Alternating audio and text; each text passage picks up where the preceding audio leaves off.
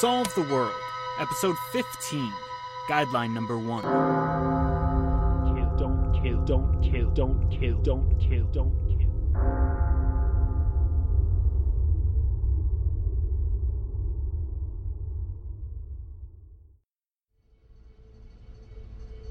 Professor of Linguistics George Lakoff once wrote A systematic cause may be one of a number of multiple causes.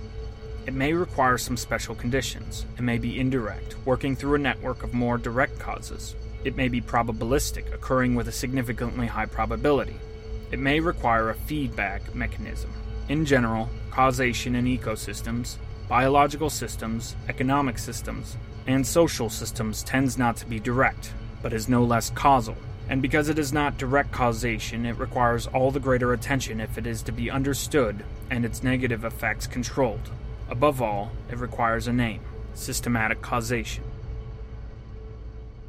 Jen searched through every sociostrata ecosystem in her database. What could she use to overcome this? Who could she use? That's when Mrs. Moose and her keys came into focus.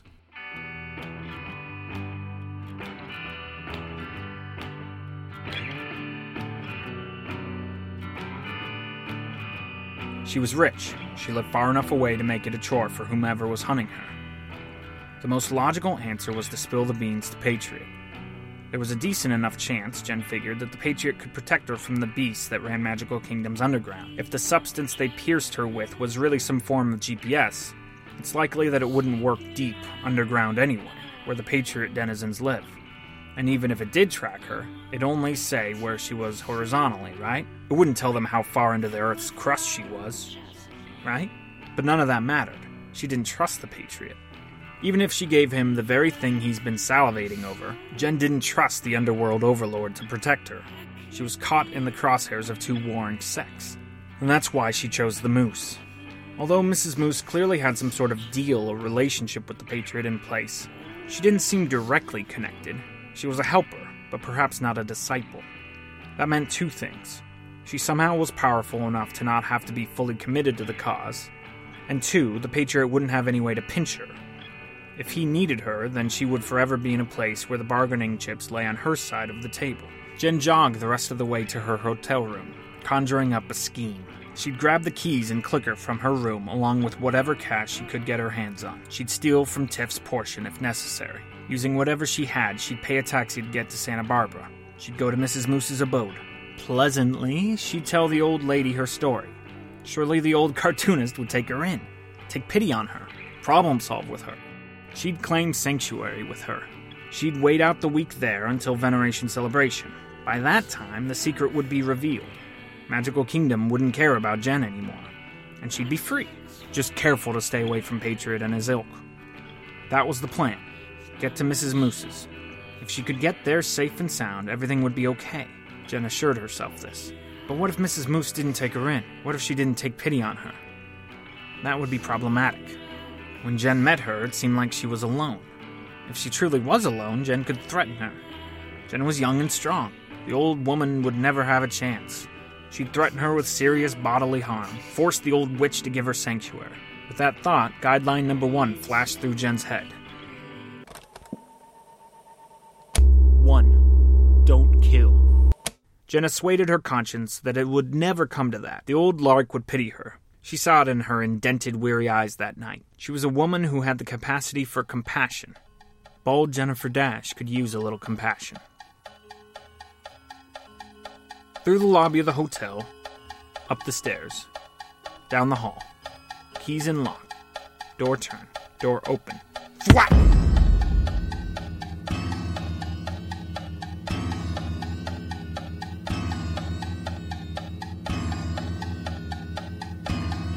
Jen's head banged against the door frame, hard. She fell, her nose slammed against the floor, her wig jettisoned across the room. Your hair! A gasp and then a pounce. Someone was on top of her, arms around her neck, tightening, tightening, throat collapsing, air depleted, life evaporating from her. Jen defensively flung her arms back and managed to momentarily knock her assaulter off her back.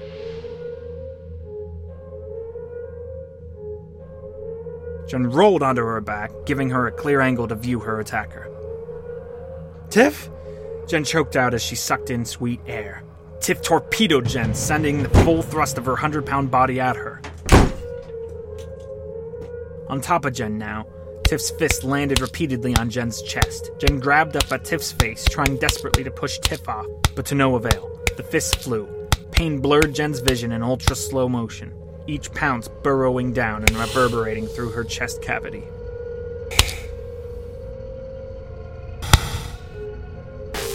Puncture, somewhere.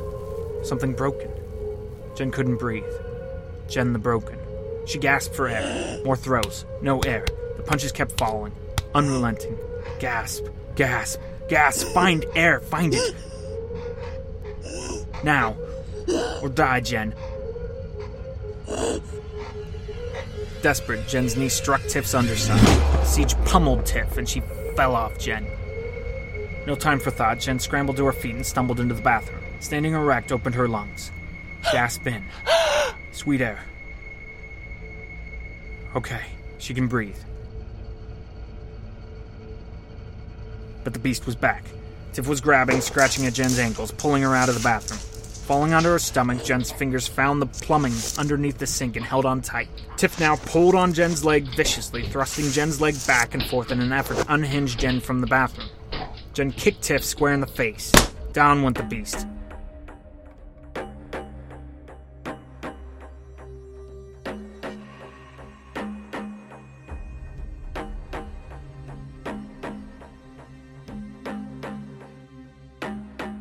Attack!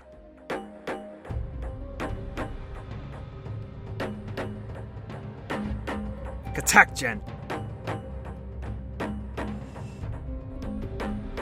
Jen spun and latched herself onto the fallen enemy. She mounted her and grabbed her head with both hands. Why are you doing this? No answer. Jen used both her arms to thrust Tiff's head against the floor. Answer me! No response. Another thrust. Head meet floor. Come on, Tiff, I can barely breathe. I'll kill you right here and now if you don't speak up. Guideline 1 Don't kill. Answer me now, Jen said one last time resolutely. I followed you. Tiff moaned. Followed? Where? Tonight. You were with Antonio de Anconia. Jen slammed Tiff's head again, frustrated and perplexed. How do you know his name? He's. he's the playboy of the kingdom. What? Antonio de Anconia, first in line to inherit the magical kingdom from his father. Jen let go of Tiff's head. I. I don't understand. You were fooling around with the prince of the powers of this world. I saw you. I saw you go into the new ride. You and your prince. Tiff's moans morphed into vitriol. What's your secret? What'd you have to offer him to get your VIP pass backstage? Jen used her thighs to tighten her grip on the monster. So what? I got what we needed, and I paid a price for it. Jen touched her white scalp. Tiff hocked a loogie into Jen's eyes. Blinded, Jen reached to pull the mucus out of her eyes. Tiff took the opportunity to use her free hand to punch Jen in the ribs. Searing pain. Searing pain. The rib must be broken, Jen thought as she fell back. So much pain, and so tired. But another round must be fought, as Jen's eyes focused, making a structure out of the world beyond the pulsing pain shooting through her body out of her lungs. Tiff was gone. Jen sat back against the shower window panel, holding her ribs with one hand in a futile effort to numb the pain. Air came in through short, erratic breaths. But where was Tiff? Jennifer calling Dash. There are three ways this can go. Tiff called out from somewhere out of sight. One, you can tell me what you know, reveal the secret. Two, you can let me cut you. Tiff appeared in the doorway, standing with a switchblade in hand. Or, you can die. No one will care. Magical Kingdom will be glad you're gone. Patriot will shrug. And your mommy and daddy never loved you anyway, right? Tiff took two steps toward Jen, just out of reach from Jen's foot. So what's it gonna be, Tinkerbell? Are you going to behave? Or are we gonna have a little party, just the two of us? It's a demon ride, Jen blurted out. You're in this little car thing like a chariot. And you're in the desert. Jen paused as she gasped for breath and gasped for a fuller lie to spout. It's all inside, but somehow they make it seem like it's in the desert. You float along, and you go. The day turns to night, and all these demons appear. A demon behind every rock, and, and there's a demon that jumps onto the back of your chariot thing, uh, like a mechanical thing or something.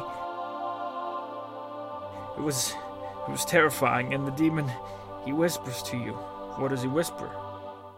Good. Tiff was believing the tripe. He whispers, he whispers, eat. Eat it all. Eat, eat everything. Just on and on, like, like that, for a while. Tiff's eyes widened, and then, why couldn't, why couldn't you just be happy that I found out the secret? Why do you have to be the one? Why should I tell you? Because I know which peak this ride's going to. And I know its name. I'm not going to tell Patriot. I'm telling the parrots. They've offered me a better deal. Flusher and I have been working both sides for months, but but Patriot knows, doesn't he? He must have only heard about Flush. He took the boy out, but left me fine. It could be a trick. Tiff, it, it could be a trick. Doesn't matter. I'll leave you here and be safe by midday. Parrots are nicer, anyways. They got better digs. I got so tired of living underground. It's not right. Tiff trailed off before redirecting herself. Well, go on anyway. And don't forget, I'm the one with the knife. And you're the one that needs to see a doctor. The, the chariot swirls like a flying saucer. It's really dizzy. And that throws the demon off. But there are others. You're in a valley with hills surrounding you. Demons are popping up from every hill. They scream hideous screams at you and all sprint straight towards you. Hundreds of them. And when they're just about to get you, I screamed. And the chariot chariot started levitating. It was like blue light, a, a, a tractor beam pulling us up into the heavens. We went up and up and up through some clouds. Once we were so high we couldn't see the gargoyle demons anymore. There were just clouds. And the clouds blended into one another, so that all you could see was white pouring in from every side. It was amazing. A tear streamed down Jen's face. She was so wrapped up in the gravity of her own story. And then, as it was coming from within, like from within the heart, a low, super low voice said, Well done, good and faithful servant. And there was beautiful music. Jen closed her eyes and smiled, and singing. A chorus all around us.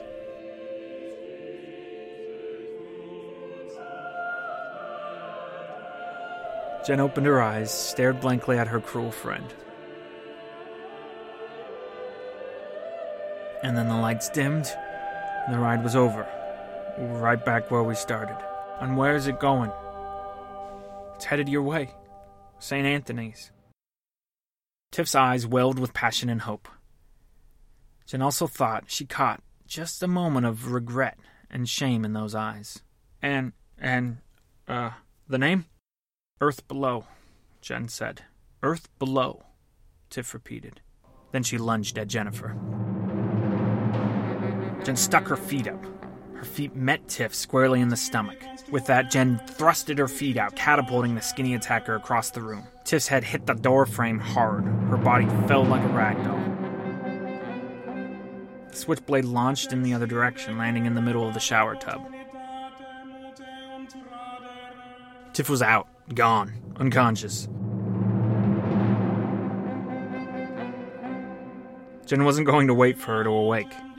She got up, grabbed the moose key, the clicker, tossed the wig back on, stashed whatever money you can find in your pockets, and go. But look one last time at your combatant before leaving.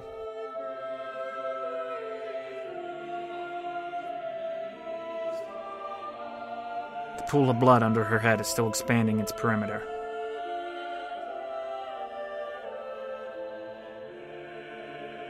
That's an awful lot of blood. One, don't kill. One, don't kill. One, don't kill. One, don't kill. One, don't kill. One, don't kill. One, don't kill. One, don't kill. Don't kill. Don't kill. Don't kill. Kill. Kill. Kill. Kill. Kill. Kill. Kill. Kill. Kill. Kill. Kill. Kill. Kill. Kill. Kill. Kill. Kill.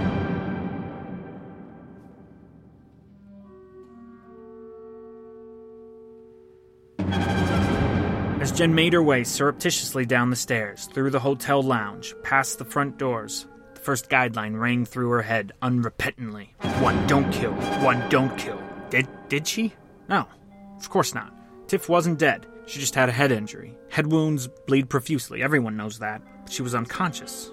Could she bleed out? Would rest in that moment kill her? Should I call an ambulance? Or hotel security? I could make an anonymous call. But from where? You don't have a phone, old girl. And even if you do, you know the men and women in black are keeping tabs on your hotel room. If you alert any attention to your room, you know you'll only bring more suspicion upon you. But what if she does die? I'll be wanted for murder. One, don't kill. One, don't kill. One, don't kill. One, don't kill. One, don't kill. Cause and effect. Every action has an equal and opposite reaction. The action, self defense. The reaction, Tiff got wounded, perhaps mortally so. What was done was done. She already was a girl on the run. There was no stopping now. Tiff's blood was on Tiff, and Tiff alone. Jen repeated that mantra to herself to try to blare out the overture of guideline number one. One, don't kill. Tiff's blood was on. Tiff, and Tiff alone. Tiff's blood was on Tiff, and Tiff alone. Tiff's blood was on Tiff, and Tiff alone. Tiff's blood was on Tiff, and Tiff alone. Tiff's blood was on. Tiff. Tiff's blood was on Tiff. Tiff's blood was on Tiff. Tiff's blood was on Tiff. Tiff's blood. Tiff's blood. Tiff's blood. Tiff's blood. Tiff's blood.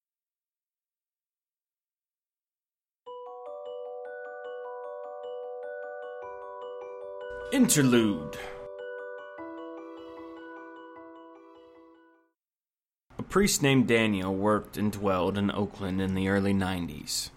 Daniel died August 5th, 2011. When he was lowered into the earth, his journal was buried with him. The following is written in that journal April 2nd. Old man came to me today. Never seen him before. Had to be in his late 60s or 70s. Comes in, mumbles under breath. Ask him to repeat himself. Responds, Can a vampire go to heaven when he dies? Tell him the usual. God wants all his children to spend eternity with him. And no such thing as vampires. Old man melts into wailing. Ask him for his confession. Says through tears that he's going to die today. Asks me if I'll say last rites for him. Tell him that's only for those who are dying. Says he is. Pleads with me to say it. Ask him again if he has confession. Says he has written it down. Asks if I'll read it, forgive him through the words. Tell him that he needs to be freed from guilt. More crying. Says he's so scared of dying. So scared. Never seen that type of fear before. Old man begs, pleads, won't leave until I take journal to read and give death prayer. His words. Finally, oblige. Hands me bundle of papers wrapped in rubber bands, at least 500 pages long. Say, to get rid of the foul smelling old sinner, through this holy anointing may the Lord in his love and mercy help you with the grace of the Holy Spirit. May the Lord who frees you from sin save you and raise you up. Left me alone with the papers. Later entry, March 20th. That old man that came to me last year wanting me to give him his last rites. That man's face has stayed with me. I've heard people tell me horrible things over the years. I've seen men cry for a thousand sins. Alcoholics who beat their innocent children, adulterers, idolaters, slanderers, murderers, every filth of every kind. But that old man and his breakdown in my booth, that scarred me without end. He asked two questions if vampires go to heaven and if I would read his journal. I took it, I did, but I never read it. I stashed it away. That is, until I saw his face in the newspaper this morning. Until I read his obituary. The obit said he had a daughter born just last year. I should find her, see if she's being taken care of. A girl named Tiffany. She must have been born around the same time he came to me. Such an old man to be a first time father. I find his manuscript, and Then I tried to read it. Thought I could pray for his soul in purgatory. I took the day off. I read every page of that thing. That hideous thing. Most of it's nonsense. The man was clearly schizophrenic. God, did you make him this way? Did you give him this disease? Why does he haunt me so? I need to find his daughter. I need to find his Tiffany. Help her break the chain, her father continued. Oh God, what's wrong with me? Why does he haunt me? His journal. Besides the obvious obsession with demon imagery and vampires, there are pages and pages and pages and pages filled with just the date August 6th, 1945. Here, one excerpt. August 6th, my date and my curse. Why is my birth marked with such death? Sea of radiation do I see? Those Jap souls, where are they now? The Dark Hands, the Americans, they kill to win. They do, but at my cost.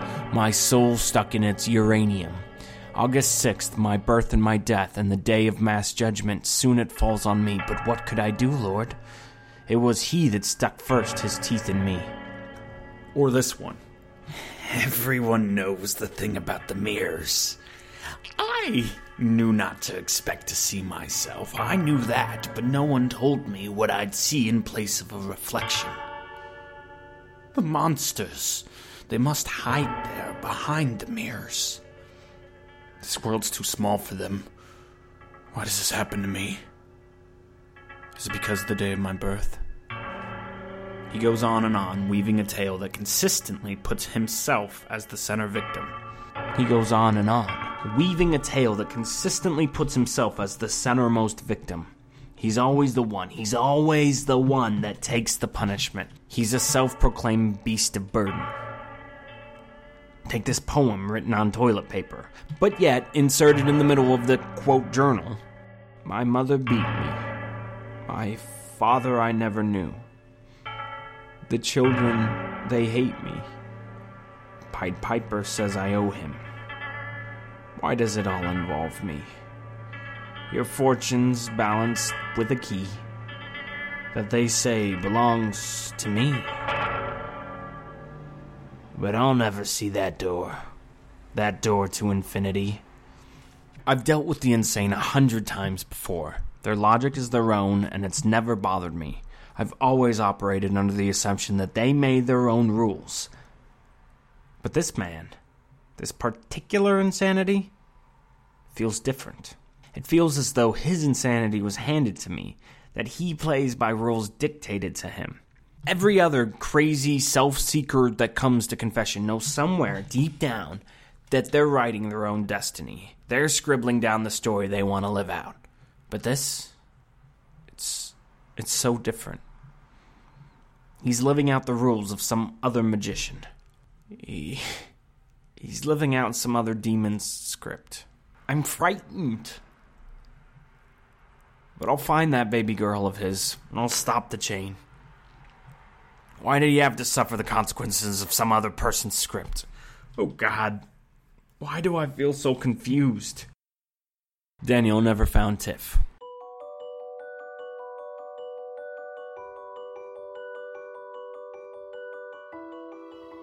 Tiff died in the wee hours of the morning in a pool of her own blood, in the motel room she shared with Jennifer Dash.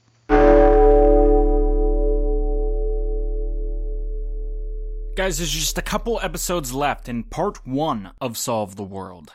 And trust me on this part two, part three, part four, it's only going to ramp up. It's only going to get more intense, more epic. And I want you to share this with other people. I want you to not just be alone in your little world listening to this story, but engaging with your friends about it. Doesn't that sound nice? Don't experience this alone. Share this podcast right now with someone you love. Write a quick post on Facebook right now and just say, I love Solve the World. Or, really into this new show, don't know what's up with it. W- what do you think? And just send people our way. Get more people involved. Help me, help you, help me, help you. All the music used in this episode and every other episode of Solve the World are appropriately attributed on solvetheworld.com. See ya.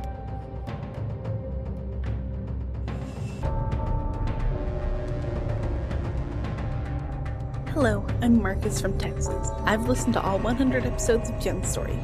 What hope does Tiff have? Who will comfort her in these dark times? Where can she find asylum? Jen just killed a person, and as it turns out, she very well may be dying too. Find out why next time on Solve the World.